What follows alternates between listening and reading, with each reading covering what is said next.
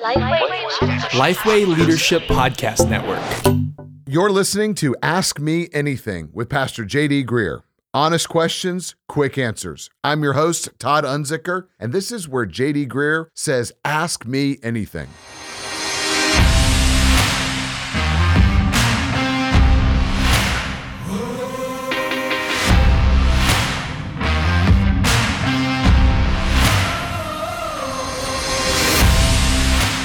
Ask me anything. This is where Pastor JD says, Ask me anything. And so this week on the podcast, I want to ask Pastor JD, how can we use the Old Testament in our teaching and our preaching? You know, it's. I think a lot of people are talking about this right now because um, Andy Stanley, who's one of uh, probably America's most famous Bible teachers, released a book called Irresistible, which just basically said, "Hey, there's some real challenges um, that the Old Testament presents to faith," and uh, he advocates, in some ways, what he says, unhitching the Old Testament uh, from making you know it not really a part of or at least our, our presentation to unbelievers because of how confusing it is. You know, there's all kinds of historical problems that scholars point out in it. You know, did this actually happen and did this city exist? And of course, you got things like Genesis 1, you know, is Genesis 1 literal days? And how many people bring that up as, I can't believe the Bible because the Bible says the right. world's 4,000, 6,000 years old created in seven days. Um, there's you know sometimes moral problems that people have with with things that happen. You know, how does God um, condone this holy war that He sends Israel out on? And and what about some of the the laws about stoning an adulterer? Uh, you know, uh, there's a number of confusing um, things that are in there, like you know why you, have got a list of laws and you've got moral things that we would hold to, but then you've got you know, laws about diet and why you shouldn't wear polyester together. I mean, everybody's familiar with the famous book, uh, The Year of Living Biblically, where this guy, A.J. Jacobs, goes in and just tries to, hey, you can't really live, you know, all the biblical laws. And so that's, you know, that, that that's part of what's behind there. And he says it's a big obstacle to faith. Well, first off, let me say I, I totally I totally agree in one sense and know where he's coming from yep. because you know if you just haphazardly use the Old Testament, you can you can really lead people to a lot of confusion. All right. Well, what do you mean then by haphazardly use? Well, not knowing how to, you know, all right. So are all the laws equally in effect, and are any of the laws in effect? Or, or, or for example, um, why is it that we, you know, will take Solomon's advice on on relationships and preach them from the Book of Proverbs, but then, man, he's a polygamist and you know, is this is this the kind of guy we're willing to be taking our cues from? Why not, you know, why, why not follow him in, in places like that? Plus, um, you know, one of the other issues is this is one that Martin Luther makes. Um, just repeating the Apostle Paul. The Apostle Paul says, if we've been freed from the law, to obligate ourselves to any part of the law is to put ourselves under all of it. And so when we put ourselves under the law of, uh, you know, thou shalt not steal, to say I'm obeying that because it's in the Ten Commandments, well, at that point, I'm obligating myself to the entire law. And that's not the way the New Testament talks about it. We are freed from the law. It's uh, you know the word that that Hebrews uses is it's now obsolete. The law has nothing really more to do with me in my legal status before God, and thank God for that. Uh, I mean, in fact, the first person who really spoke like this about the Old Testament that really kind of helped me see what Paul was saying was Martin Luther who said if, if if Moses had been around when Paul was writing the book of Galatians and the book of Romans, he probably would have been offended at what at what Paul was saying about mm-hmm. about the obsoleteness of uh, of the law. Um, I also realized that there's a number of really tricky genres in the Old Testament. I mean, um, you know, Genesis 1, there's legitimate questions of, you know, are we talking here about a poem about a creation? Or are we talking about an actual historic scientific account? Um, scholars debate the best ways to interpret that. And while I have my own convictions on it, I mean, you've got uh, you know, you've got scholars that believe the Bible, believe in the inerrancy of the Bible, and are Orthodox believers who who are going to say, well, hey, this is not really referring to seven literal days. You've got others who'll say who'll say the opposite. That's a great thing, but I, you know, I my faith doesn't depend on whether or not that is a literal, you know, seven 24 hour day or a day age or a poem about mm-hmm. creation. And so um, I, I understand that we've got to teach people how to think about the Old Testament, but does that mean that we just discard the Old Testament altogether? Well, here's why I would say pretty profoundly no, and why it features prominently in, in my own preaching. Um, Christians historically believe that the law has served three primary purposes. When I say law, I mean pretty much the whole Old Testament. Um, the first was it's the story and the laws that created a nation that one day Jesus would come out of. Um, there's civic laws in there. Those laws really have nothing more to do with us because we're no longer part of that nation. Um, they set up the the pathway for the Savior to come into, but but we're no longer under that uh, that theocratic, you know, uh, uh, theocratic nation structure. Then you've got um, the mirror. That's a second use of the law, and that is it was designed to show people what the righteousness of God looked like and how far they um, they fell short of it. I mean, this is what Paul talks about in Galatians 3 when he says, The law was my schoolmaster to bring me to Christ. It showed me, you know, the commands to, to not covet, the commands to, to not steal, show me how messed up my heart was. Then there's um, one that really gets overlooked a lot, and that is the, the role of guide. It shows us what, what love in action really looks like. When Jesus said, you know, hey, you can sum up all the law and the prophets through um, love God and love each other as yourself, he, he didn't just leave us in this kind of nebulous world of sentiment and feeling to figure out what we think love might look like. Um, he's, he says, you know, the best expressions of love, morally speaking, toward God and toward others, are going to be represented you know, represented in the law. Well, those last two things, the the law as a mirror and the law as a guide, mm-hmm. those are still very much in effect. You for now, as a mirror, I already mentioned that you know Paul said that the law teaches us how far we fall short. It's interesting, you know, Todd, when you look back at uh, the history of great awakenings in the United States they've all had as a core feature of preaching um, the law, the, the the the Ten Commandments, where people begin to see, like, man, I don't morally line up with what God wants me to uh, to, to, be. Um, as a guide, man, it's still very instructive because again, it shows me what love in action looks like. Uh, when I say, hey, the new the, the the the new code of behavior is love God with all your heart and love each other as yourself. Well, okay, you got a person who's looking at a woman who's uh, pregnant. And, you know, what if that person says the loving thing to do here would be to allow her to terminate her pregnancy? That's what love would say. Well, is that what love says? Because somebody else would say, well, that's not loving to, to the baby. Well, you've got to draw from what does the Bible teach about about um, when, when life, you know, about, about life and, and and what is fairness right. and what is justice. Um, a, a, big one, uh, homosexuality. I mean, there's many people today that say, hey, if you let love have its course, that means we should be able to love anybody we want of whatever right. gender, and we ought to be able to love more than one person if that's you know what it is. Well, the Bible teaches you not just to love, but it teaches you what love in action looks like, which is why Jesus, the ultimate new covenant teacher, mm-hmm. that's why he bases so much of what he teaches in the Sermon on the Mount on, on the law. You've heard it said, but now I say to you. And what he's showing them is that these laws were were birthed in love, and they can only be fulfilled when you are are filled with love.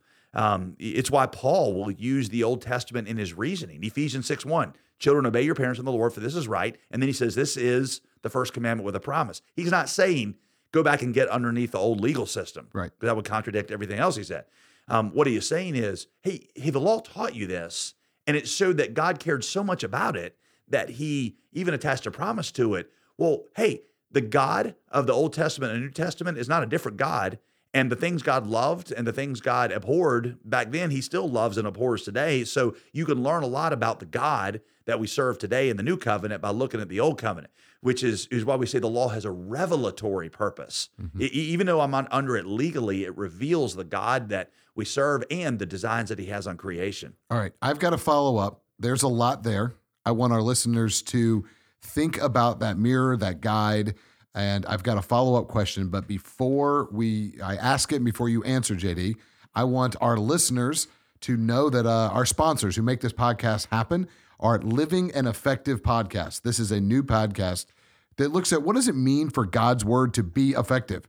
Christianity Today and the Christian Standard Bible have partnered together to answer this very question with the new Living and Active podcast in season one, join the host Richard Clark as he looks at the hidden history of the Bible. He's going to wrestle through some tough questions and he's going to explore what the future holds for the church. Listen and subscribe today to Living and Active wherever you get your podcast. Living and Active was created in partnership with the Christian Standard Bible, a Bible translation that's accurate in the original languages, readable for all reading levels, and meant to be shared with others. So, Pastor JD, when before we broke uh, to hear a word from our sponsor, you were saying that while our legal status under the law changes, the God behind it does not. Yeah, that's right. The law, while it's we're not under the legal codes of any of the Old Testament anymore, of any kind, the God that these things point to, the God that is revealed therein, that God has not changed. So the law can really instruct me on the righteousness of the God that I serve. It shows me how to love Him. It shows me what His designs are on creation.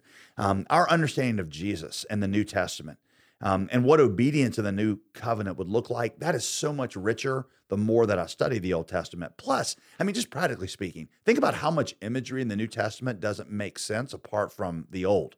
I mean, right now I'm, I'm in a series on, on Revelation. I mean, there's all these things in in what John the apostle and Jesus refer to that, that ultimately go back to Old Testament. Which, by the way, a lot of people have already been texting me and writing me these past few weeks that you have a Christmas series from the book of Revelation. People can find out more of that at jdgreear.com. But Yeah, I thought you were- awesome. I thought you were about to say um, they have all kinds of questions about the tribulation of the horses and which beast represent which political figures. And I was going to tell you, I'm going to be sick the day that we ask that question. It's going to be asked Todd anything. No, no. The next part is they asked me about Nicolas Cage and Left Behind and where you rank that with Kirk Cameron. No comment. All right. So, all right. all right, Here's a famous statement I heard in seminary that I think is very helpful in this. Um, it was that the new covenant, and this goes to the revelatory component I'm talking about, the new covenant is revealed in the Old Testament, and the old covenant is contained in the new. Okay. They fit together. uh, they fit together, and when you learn to interpret them properly, understanding one becomes necessary for a, really a full and proper understanding of the other. So let me emphasize: it does have to be properly interpreted, and so much damage has happened in the church. Um, you know, by crusades and stuff, by people taking Old Testament stuff and just and just without discretion, kind of bringing it into New Covenant, and that's caused a lot of obstacles to Well, faith. speaking of seminary, I heard in seminary a lot of scholars will divide up the law into civil, ceremonial, and moral. Moral still applies today because God doesn't change. So it still serves a purpose. Would you agree with that? Yeah. So yeah. So, so so that rough framework is the civil laws no longer apply because we're not a nation state like Israel was. The ceremonial were all fulfilled in Christ. So all these feasts and all these you know symbols in the in the in the the temple worship those are fulfilled in Christ. But then um, the moral laws were ultimately fulfilled in Christ because He showed us what living the God centered, loving others life looked like. And so, yes, the moral laws. So we look at the Ten Commandments and say, hey, the God behind these Ten Commandments hadn't changed. This is what it looks like to love God and to love others. So I, basically, what I'm saying is this um, I appreciate any call that goes out to preachers to say, you've got to learn to interpret your Old Testament correctly. Mm. And if you use the Old you know, covenant incorrectly, you really wreak havoc on the church and you, you you ruin our witness. Paul's strongest words in the New Testament mm. were for people that injudiciously, if that's even a word, but injudiciously incorporated pieces of the old covenant into the new without, you know, showing that Christ had ultimately fulfilled all these things. But he fulfilled them. He didn't abolish them. He fulfilled them, which means he showed us what ultimate obedience to to God's laws uh, um, God's laws look like. If I could just say one more thing, um, I'll just say this as having talked myself with a bunch of skeptics and having been at, at various points in my life kind of a, at least sympathetic with skeptics. I, I'm just I, I don't get the idea that removing the Old Testament will suddenly remove all these obstacles to faith. For skeptics I talk to, I mean, um, they have more objections about things in the New Testament really than they do the Old. Yep. I mean, you know, it's morally speaking, hell is the greatest obstacle for all of them. I mean, uh, Bertrand Russell, the famous skeptic, wrote "Why I'm Not a Christian." He said, you know, hell is the one belief in hell is the one profound defect in Jesus's character. Um, most of the difficult doctrines of the Old Testament are contained in the, in the New Testament. Um, Romans five, you know, how one man and woman sin, you know, however long ago, ultimately causes kids today to be born with spina bifida. I mean, that's a difficult thing to to get your mind around. Um, so I, I, I don't know that simply discarding the Old Testament is going to make skeptics come say, oh, now the obstacles are removed and I'm ready to believe. I think we've got to be, you know, 2 Timothy 2.15, to study to show ourselves approved unto God, rightly dividing the word of truth. And one of the places that we can really um, create havoc is when we don't do that and how we we see the Old Testament um, subsumed in and in many ways replaced by the New Testament so that we're under a new covenant.